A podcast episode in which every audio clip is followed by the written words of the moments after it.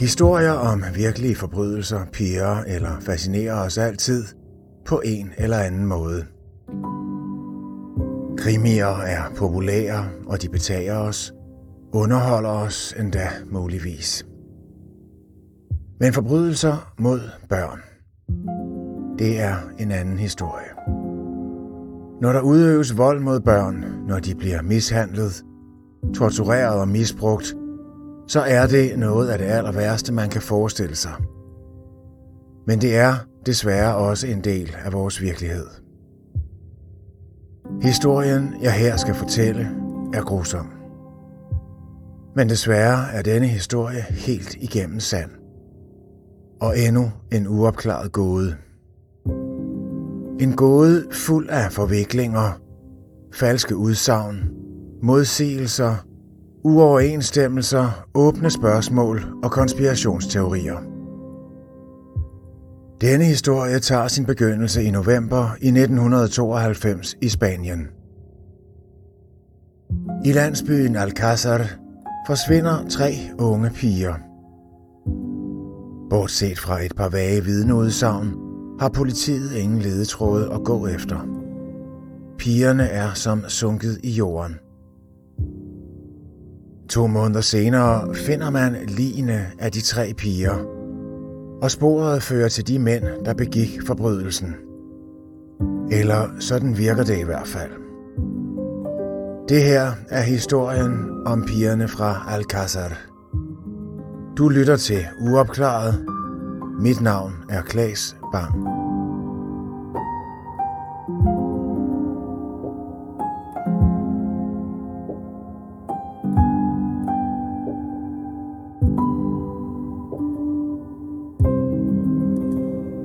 Afsnit 8 Pigerne fra Alcázar Del 3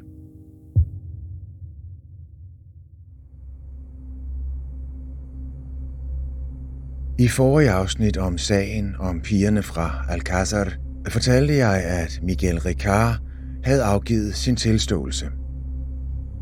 Samtidig bliver obduktionen af ligene foretaget, Først på dette tidspunkt begynder lægerne at danne sig et overblik over, hvordan pigerne er kommet af dage. Men der mangler stadig et par uerstatteligt vigtige brikker i puslespillet. Hertil kommer Miguels påstand om, at hans tilståelse blev afgivet under tortur, hvilket naturligvis er helt uacceptabelt. Men det lader ikke til at bekymre politiet sønderligt. De har i stedet travlt med at lede efter den hovedmistænkte, Miguels ven og pusher, Antonio Angles.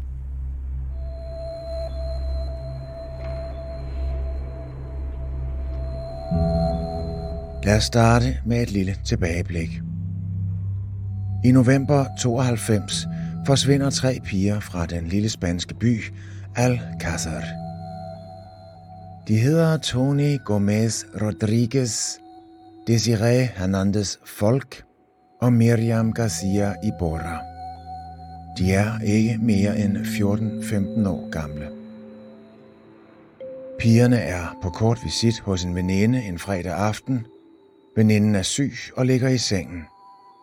Mellem kl. 19 og 20 forlader de tre piger deres venindes hus. Efter sigende vil de til en fest i nabolandsbyen. Men de når aldrig så langt. Ifølge et øjenvidne stiger de tre teenager ind i en hvid bil. I denne bil sidder åbenbart en gruppe mænd. 75 dage senere finder to biavlere ligene af de tre piger. De ligger i en grav en halv times kørsel fra Alcázar i La Romana. Det står hurtigt klart, at der er tale om de tre savnede piger – men derfra går mere eller mindre alting galt i forbindelse med bjergningen af ligene og indsamlingen af spor. Betjentene tager for eksempel kun et billede af graven, som senere viser sig at være ubrugeligt. Bagefter kan ingen rigtig huske, hvor de enkelte genstande præcis blev fundet. Disse fejl kommer på sigt til at udgøre et kæmpe problem. Sådanne detaljer er nemlig vigtige for at kunne begribe hændelsesforløbet senere hen. Sagens første mistænkte bliver allerede udpeget samme dag. Og det udelukkende ved hjælp af en sammenklæbet recept, som blev fundet i nærheden af graven. Præcis hvor er der ikke længere nogen, der ved. På recepten står navnet Enrique Angles.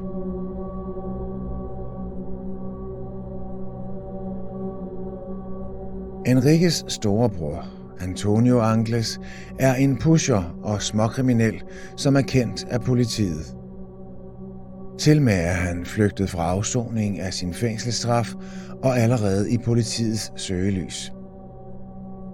Den tredje mistænkte hedder Miguel Ricard.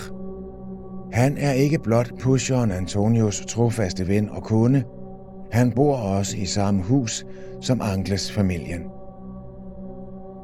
Indtil videre kender politiet kun Miguel som biltyv og junkie. Men ikke meget længere. Inden for 24 timer af opdagelsen af ligene afgiver Miguel Ricard en tilståelse. Men det er langt fra afslutningen på sagen. Politiet leder efter Antonio Angles, som de betragter som den hovedmistænkte i sagen – Antonio er tidligere straffet i flere omgange og slipper rundt på en anselig voldshistorik. Han er blevet anholdt fire gange og har været inde og sidde kortvarigt flere gange for det meste på grund af narkohandel. Femte spjæltur er dog for en noget voldsommere forbrydelse, i det Antonio bandt en kvinde fast til en pæl i 24 timer og gennemtæskede hende, fordi hun havde stjålet en pose heroin fra ham. Han idømmes 6 års fængsel for sin ugerning. Men efter blot et års fængsel får han ferie med en lille uges udgangstilladelse. Altså forlader han fængslet igen, men vender aldrig tilbage, hvilket vel nok heller ikke burde være kommet bag på nogen. Hele misæren finder sted i marts 1992, men det absurde er, at der først bliver udstedt en arrestordre mod Antonio Angles i september måned, altså et halvt år senere. Men på trods af arrestordren bliver Antonio Angles ikke fundet og er altså stadig på fri fod. I november samme år forsvinder pigerne i Alcázar. Efterhånden skriver vi nu januar 1993, det er næsten et år siden Antonius baserede ud af fængslet, og officielt aner ingen, hvor manden er. Hos politiet er sagen klar med det samme. Antonio er deres gerningsmand. Både Miguels første tilståelse, såvel som hans øvrige versioner af historien, giver entydigt Antonio Angles hovedskylden for mordet på pigerne. Myndighederne har desværre bare ingen anelse om, hvor Antonio gemmer sig. Til synladende har Antonio lige akkurat haft held med at stikke af fra betjentene den 27. januar, da de gennemsøgte hans barndomshjem. Den dag ligene blev fundet, fandt man også et par papirstumper på findestedet. Som sagt er der tale om en recept fra et sygehus i Valencia. På recepten står navnet Enrique Angles, som altså er Antonios bror. Enrique bor også stadig hjemme hos sine forældre i Casaroja. Der bor han med sin mor, sin søster og flere brødre. Og også Miguel Ricard er fast inventar i huset. Her pågriber politiet Miguel og fører ham med på stationen, hvor han senere afgiver sin første tilståelse. Politiet anholder i samme ombæring alle tilstedeværende familiemedlemmer. Antonio er den eneste, der mangler. Senere baserer der rygter om, at Antonio også befandt sig i huset, da politiet ankom. Rygtet er ikke bekræftet, men efterforskerne arbejder ikke desto mindre med en teori om, at Antonio opholdt sig på sit værelse på fjerde sal. Da han hørte politiet, skulle han være sprunget ud af vinduet fra 6 meters højde og flygtet og der kommer endda flere ting frem i lyset, som lyder meget mere skørt end det.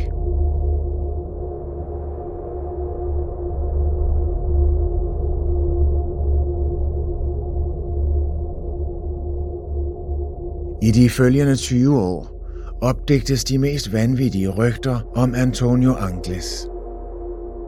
Der bliver visket i krone om, at Antonio har opholdt sig i sin families hjem, efter han udeblev fra fængslet efter sin overlov, men at politiet aldrig gjorde sig den ulejlighed at kigge ordentligt efter.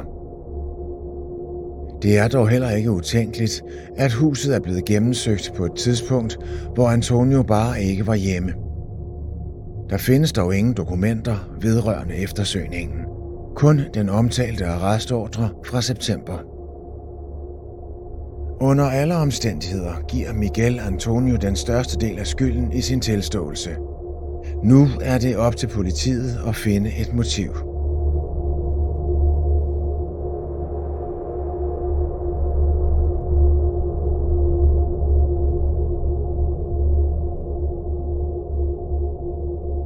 I sidste afsnit nævnte jeg, at mange af Antonios venner og pårørende tror, at han er homoseksuel.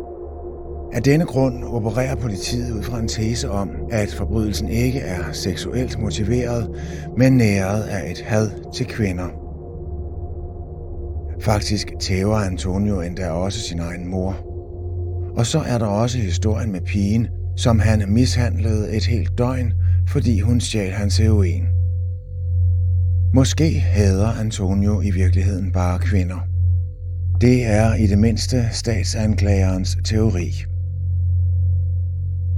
Antonio har altså ikke bortført teenagerne med et seksuelt motiv, men fordi de var piger.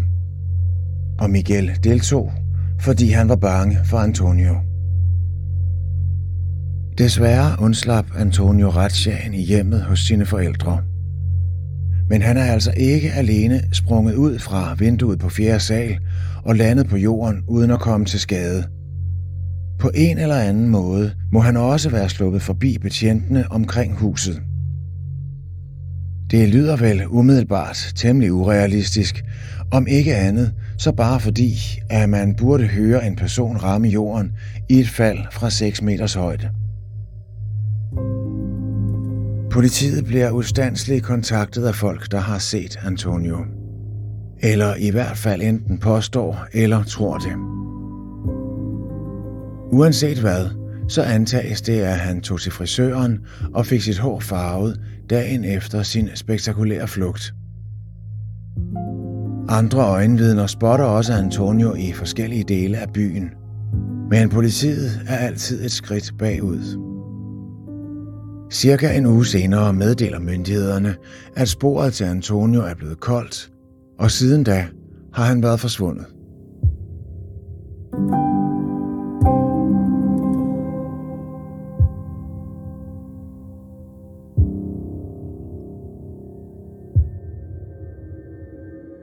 Mens eftersøgningen af Antonio Angles langsomt udvikler sig til et internationalt anlæggende, fortsætter afhøringen af Miguel Ricard. Sidste gang fortalte jeg om Miguels første tilståelse, hvor han udlader en masse afgørende oplysninger. For eksempel undlader han at udpege gerningsstedet og taler heller ikke om, hvordan pigerne blev slået ihjel. Svarene på en masse af disse spørgsmål forsøger man i stedet at udlede af obduktionen. Da obduktion nummer to bringer flere oplysninger for dagens lys, ændrer Miguel pludselig også sin skildring af den aften forbrydelsen fandt sted. På baggrund af den første obduktion har man allerede kunne konstatere, at pigerne er blevet voldtaget og slået ihjel. Højst sandsynligt er de også blevet tortureret. Men det første hold betjente, der ankommer til findestedet, er helt grønne og uerfarne politimænd, som begår en række fejl. Ligene bliver for eksempel skyllet af med vand. Derved bliver rigtig mange potentielle spor for retsmedicinerne i bogstaveligste forstand vasket væk. I årene efter bliver denne obduktion anvendt som mønstereksempel på, hvordan man ikke skal gøre. Den erfarne retsmediciner, Dr. Luis Frontela Carreras, foretager kort efter obduktion nummer 2 og udarbejder en rapport med sønderlemmende kritik af sine kollegaer. Den første obduktion har nemlig ødelagt talrige beviser, såsom hår, der blev fundet på kroppene og bare er blevet opbevaret i den samme beholder, og kropsdele, der er blevet amputeret helt uden gyldig grund, samt larver, der spiller en super vigtig rolle som bevismateriale, men som bare er blevet fjernet og smidt ud. Obduktion nummer 2 bliver foretaget dagen efter den første obduktion, altså den 29. januar. Den varer indtil næste morgen kl. 9.30. Og straks efter afgiver Miguel Ricard allerede en ny tilståelse. Igen tilpasser han nogle detaljer, der ellers ikke stemte overens med den nyeste viden. Takket være Miguels nye udtalelse, kan efterforskerne i grove træk rekonstruere, hvad der er foregået på bortføringsøjeblikket til begravelsen af pigerne. Ifølge Miguel Ricard samlede han og Antonio pigerne op omkring kl. 20. På turen til La Romana gjorde pigerne modstand. Antonio reagerede ved at slå en af pigerne i ansigtet med pistolskæftet. Altså et tydeligt eksempel på, hvordan Miguel modsiger sine tilståelser fra dagen før, eftersom han dagen forinden havde påstået, at køreturen til La Romana var forløbet fredeligt og roligt.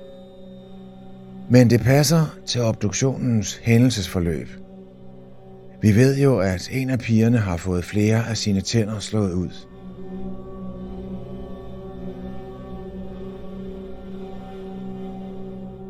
Ifølge Miguel Ricard skulle de være fortsat til et bestemt sted, hvor de havde voldtaget og tortureret pigerne. Men han røber ikke hvor. Pigerne blev med andre ord begravet i La Romana, men ikke myrdet der. Hvor morne fandt sted, ved man altså ikke. Politiet spørger til synligheden heller ikke ind til det, hvilket virker ret besønderligt. Burde spørgsmål vedrørende gerningsstedet i virkeligheden ikke stå allerøverst på listen i afhøringen af den mistænkte? Under alle omstændigheder ændrer Miguel vildt mange oplysninger i sin anden udtalelse. Pludselig kører de heller ikke længere i Antonios blå Seat, men i hans hvide Opel. De finder ikke bare tilfældigvis et hul, men har hakker med for at kunne grave lignende ned. Miguels nye forklaring afviger nærmest på alle områder fra den forrige udtalelse. Men det stopper ikke her. Senere ændrer han nemlig sin forklaring igen. Miguel tilpasser groft sagt hele tiden sine udtalelser til efterforskningens opdagelser, som i høj grad afhænger af obduktionerne. I starten af 90'erne er DNA-tests endnu ikke en selvfølgelig del af de almindelige standardprocedurer. Til sammenligning begyndte dansk politi først at anvende DNA-materiale til opklaring af forbrydelser i slutningen af 1980'erne. Alligevel findes der dog enkelte sager fra den gang, hvor DNA-testene bliver vellykket anvendt.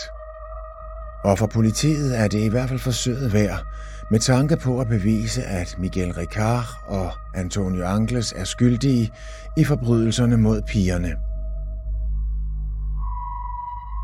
Hvis sporene på findestedet kan føres tilbage til begge mænd, så sidder de endegyldigt i saksen. Det eneste man behøver er brugbart DNA. Under obduktion nummer 2 finder lægerne 15 individuelle hår på kroppene af ofrene.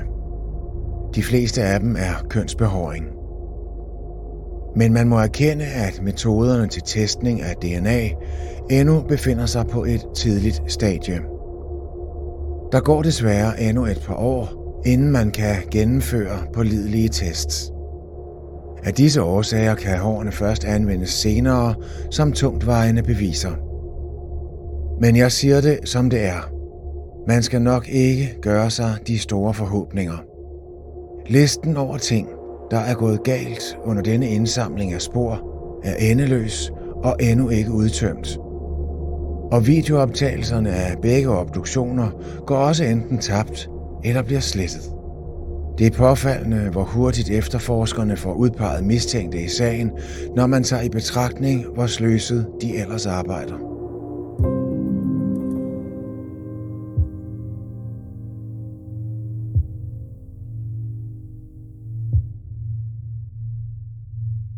Det alt overskyggende spørgsmål forbliver i midlertid ubesvaret. Hvor er den egentlige forbryder? Hvor er Antonio Angles henne? Mens Miguel Ricard er varetægtsfængslet og afgiver tilståelse efter tilståelse, er den hovedmistænkte stadig på flugt. Antonio bliver set flere gange i løbet af de næste måneder, men det lykkes ikke at fange ham. Politiet er overbevist om, at de har med en systematisk handlende psykopat at gøre. I dagene efter anholdelsen af Miguel og Enrique bliver Antonio efter sine set flere gange i området omkring Cataroja. Først er en taxachauffør, der kører ham fra Cataroja til landsbyen Turis. Siden er en frisør, der farver hans hår. Antonio har nemlig afbladet hår, og det vækker naturligvis opsigt, så han lader sit hår farve mørkt. Om aftenen vil Antonio lege et værelse på et motel, men får ikke lov til det, eftersom receptionisten genkender ham med det samme. Antonio er den mest eftersøgte mand i Spanien, og der findes rigtig mange billeder af ham i alle medier. Det er derfor ikke så underligt, at folk genkender ham. Men inden politiet når frem, er manden igen over alle bjerge. De følgende måneder gentager dette scenarie sig igen og igen. Politiet hævder, at de er lige hælende på ham, og at sporene er umiskendelige. Alligevel lykkes det ham at stikke af hver eneste gang. Som pusher er Antonio i forvejen ekspert i at slippe fra politiet. Da Antonio ikke kan lege et værelse på motellet, trækker han sig tilbage til et gemmested, som hans brødre åbenbart ofte benytter. Gemmestedet er vidderligt ikke mere end et forstørret hundehus. Politiet antager senere, at det var her, pigerne blev voldtaget, tortureret og slået ihjel. Der findes dog ingen fysiske beviser, der kan bekræfte denne påstand. Men hvad gemmestedet angår, er der tale om et skur af en slags, som står på en mands ejendom. Denne mand kaldes Sigøjneren. Sigøjneren er også en småkriminel med speciale i hælervarer.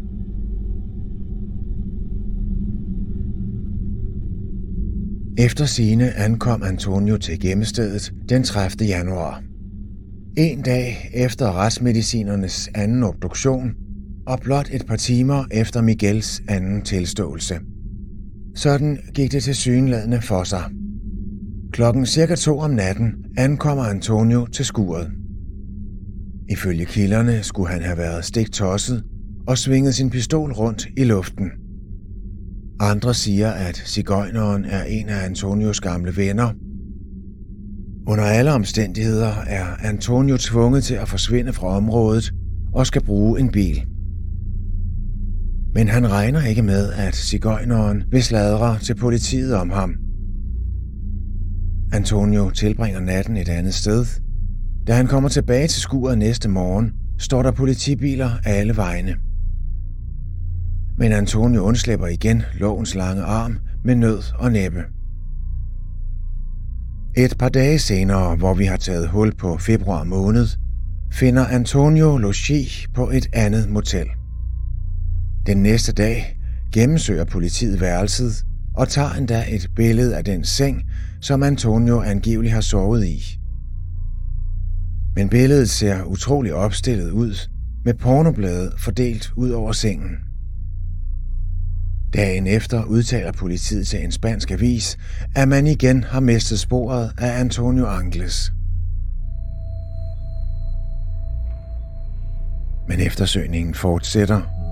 Allerede dagen derpå bliver Antonio igen set i det offentlige rum.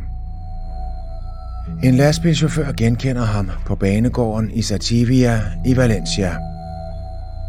Hans udseende har ændret sig gevaldigt. Hans normalt velplejede ansigt ser råt ud, og hans hår er ikke længere blondt, men mørkebrunt. Åbenbart er Antonio ekstremt aggressiv. Han bemærker, at chaufføren genkender ham, og Antonio truer ham med en lille økse, som han har siddende i sit bælte. Sandsynligvis lader han sig herefter transportere rundt i området som blind passager på ladene af lastbiler. Den 10. februar bliver han igen spottet af en lastbilchauffør. Denne gang løber chaufføren straks ind i en lagerhal og ringer til politiet. Men igen er resultatet det samme.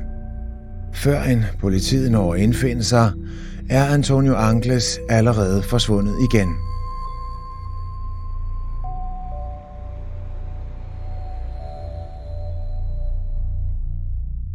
Den 16. februar offentliggør avisen El País en artikel, hvor i der står, at politiet er i gang med at gennemsøge området omkring Graja de Iniesta. Politiet har nemlig fået et tip om, at Antonio er gået under jorden her. Det er et meget tyndt befolket område i nærheden af byen Cuenca, altså cirka 200 km vest fra Valencia. Efter sine har Antonio tvunget en mand ved navn Vicente Golfe til at køre derhen. Han truer manden med at slå ham ihjel, hvis han ikke adlyder. Han vil køres til Minglanilla, som er en landsby i nærheden af byen Cuenca. Vicente gør, som Antonio forlanger, fordi han logisk nok er bange for ham. Han kører altså de 200 km og sætter sin fjendtligt sindede passager af. Vicente er så skræmt af oplevelsen, at han først får samlet mod til at melde sig hos politiet to dage senere. Det giver naturligvis Antonio et stort forspring. Og selvfølgelig er Antonio Angles på ny over alle bjerge, da politiet bliver orienteret om hændelsen. Men eftersøgningen fortsætter, og Antonio efterlader sig fortsat nye spor. Det interessante er, at Antonio fortæller sin ufrivillige chauffør på turen fra Valencia, at han er eftersøgt på grund af et mor. Dog siger han, at han er uskyldig. Han går desværre ikke i detaljer med det, men en ting er sikker. Han vil væk fra Spanien.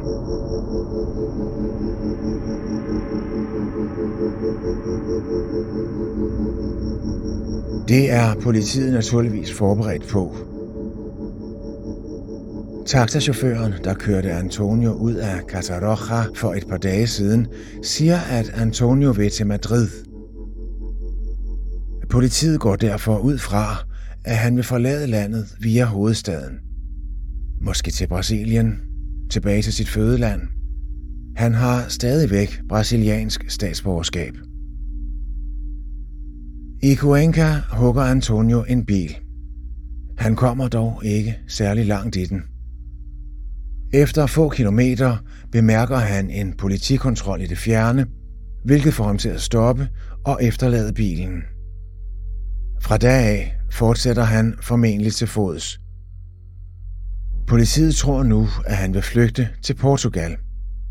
Portugisisk har han formentlig allerede lært fra sin brasilianske familie. En 15-årig pige mener at have set Antonio i Cuenca. Men pludselig går han under jorden i et par uger. Da han bliver set næste gang, er han tilbage i Valencia.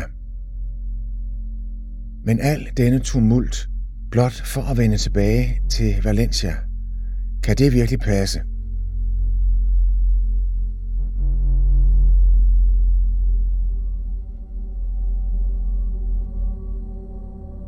En mand ved navn Julio Planchar Ochando kommer hjem til sit hus i slutningen af februar. Han har været bortrejst længe i forbindelse med sit arbejde. Da han kommer indenfor, finder han ting i sit hjem, som ikke tilhører ham. På natbordet ligger der en tegnebog med billeder af Antonio og hans legitimationsbeviser. Nogle af legitimationsbeviserne er falske. Ikke desto mindre er det svært at udtale sig om rigtigheden af disse oplysninger. Efter sine skulle billederne forestille Antonio med og uden afbladet hår, og de bliver straks videregivet til pressen som efterlysningsbilleder.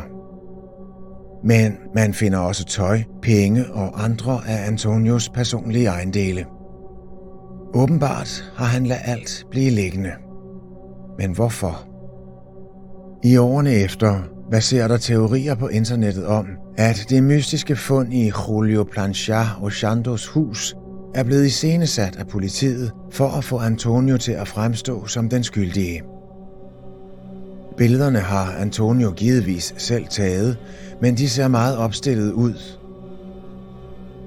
En teori går ud på, at det ene foto, som forestiller ham med afbladet hår, højst sandsynligt ikke engang er Antonio, men et foto af en sydamerikansk model. Hvis man googler Antonio Angles, kommer de to billeder frem. Prøv eventuelt selv at vurdere, om det ligner den samme mand. Også historien om Antonius afbladede hår skulle være opstået som følge af en genstand, som blev fundet i nærheden af graven. I de forrige afsnit har jeg beskrevet, hvordan politiet fandt forskellige ting og skrald i nærheden af det sted, hvor Line var begravet. Deriblandt var også en tom pakke fra et produkt til hjemmeoplejning. Rygterne om, at politiet skulle have iscenesat hele forestillingen, er faktisk ikke engang så langt ude. Udover et eller to øjenvidner og dette omdiskuterede billede, findes der ingen beviser for, at Antonio nogensinde skulle have haft lyst hår. Men husk nu på, at Antonio har været på flugt siden marts 92. Det er næsten et år nu. Han er ikke ligefrem nogen nybegynder, og de pågældende vidneudsagn ville jeg næppe stole blindt på.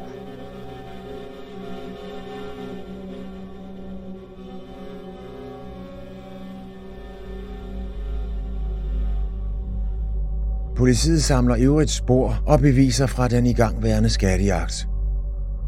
For eksempel et lommetørklæde med blod på, som skulle have tilhørt Antonio. Lommetørklædet kommer senere til at spille en vigtig rolle i forbindelse med DNA-analysen. Men først går der endnu en måned, uden at det lykkes at pågribe Antonio. Langsomt bliver den mand, der i månedsvis har snørret politiet et utal af gange, til en slags myte. Der bliver visket i krone om, at han er sluppet ind i Portugal. Af denne årsag bliver også området omkring Lissabon undersøgt den 24. marts 1993.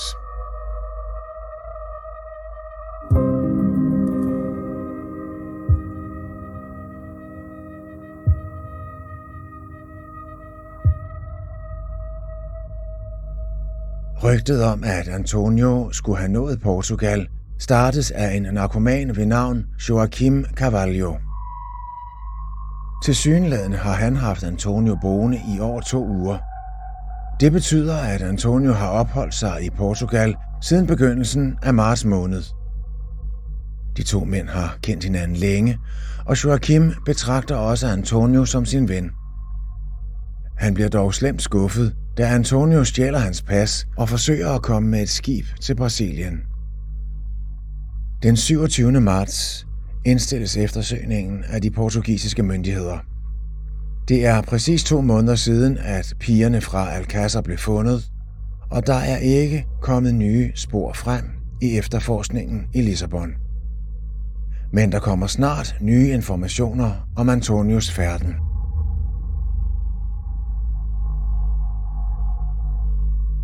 Det er vigtigt at huske på, at Antonio Angles før alt det her skete, blot var blevet anset som en simpel pusher. En person så harmløs, at man åbenbart kunne give ham en uges ferie fra sit fængselsophold.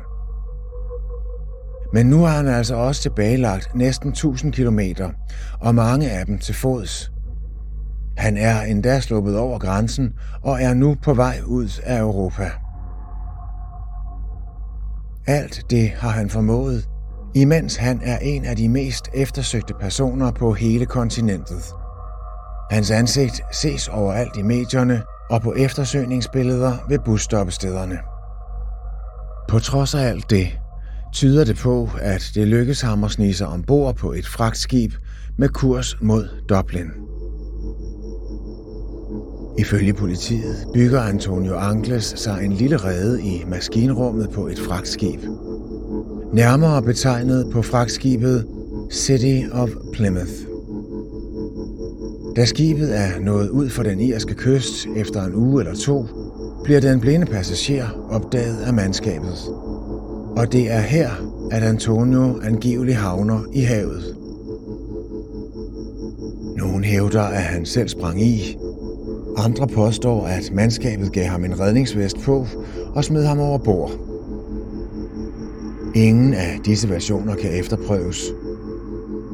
I hvert fald ender jagten på Antonio Angles i Atlanterhavet, hvor han bliver set for sidste gang.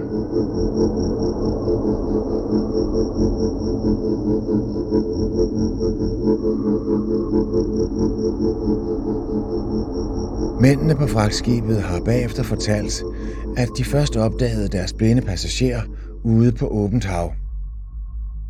Da skibet stævnede ud, havde ingen åbenbart bemærket, at der gemte sig en blind passager i maskinrummet. Alle fragtskibe tjekkes for blinde passagerer, før de letter anker, og det blev City of Plymouth også. Men alligevel har Antonio igen haft held med at gemme sig. På kajen i Dublin venter politiet allerede på skibet. Men Antonio bliver ikke fundet ombord. Han er tilsyneladende røget i vandet. Det spanske politi holder i hvert fald fast i denne udgave af historien. At Antonio Angles blev set for sidste gang ud for den irske kyst. Siden da har han været sporløst forsvundet. Selv Interpol undersøger sagen. Og de finder faktisk også fingeraftryk ombord på City of Plymouth, som de vurderer matcher Antonios profil. Men et par år senere kommer disse fund i stærk modvind. Det kommer nemlig frem, at Interpol kun fandt et ufuldstændigt aftryk af en håndflade. Altså ikke engang et ordentligt fingeraftryk. Det skaber yderligere usikkerhed om, hvorvidt den blinde passager overhovedet var Antonio Angles. Men her stopper historien ikke. I marts 1994 modtager politiet et tip om, at der render en mand omkring i Uruguay med de samme tatoveringer som Antonio. Men da politiet undersøger sagen, kan de ikke finde manden. Der går endnu et år, og i september 1995 finder man et kranium ud for Irlands kyst. Kraniet har en krum næseskillevæg. Det er relativt sjældent, men også noget Antonio har. Derfor foretages en DNA-test ved hjælp af Antonios mor. Men prøven giver et negativt resultat. Altså var det heller ikke Antonio. Det afholder dog ikke politiet fra at blive i den tro, at Antonio sandsynligvis er druknet ud fra den irske kyst. Uanset om man tror, at Antonio Angles er skyldig eller ej, er det i hvert fald sikkert, at gåden om hans forsvinden forbliver uopklaret.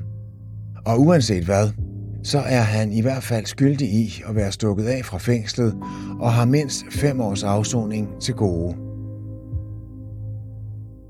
Det er helt absurd at tænke på, at Antonio til dato er en af de mest eftersøgte personer i Europa. Nogle gange hører man, at Antonio befinder sig et eller andet sted i verden. Nogle gange er det i Brasilien, andre gange er det i Florida. Han kan åbenbart godt lide at rejse. Men sandheden er, at vi den dag i dag slet ikke aner, om Antonio overhovedet er i live. Der findes folk, der vurderer, at Antonio allerede var gået under jorden, eller endda var død, inden pigerne fra Alcázar overhovedet forsvandt. Politiet skulle have udtænkt hele historien, bare for at finde en søndebuk at tørre skylden af på.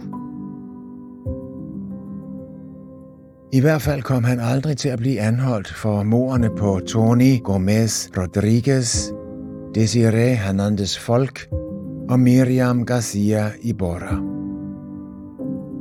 Helt anderledes ser det ud for Miguel Ricard. For ham vil der komme til at gå flere år, inden han er færdig med at stå til regnskab for sine gerninger. Mere om det i næste afsnit af Pigerne fra Alcázar.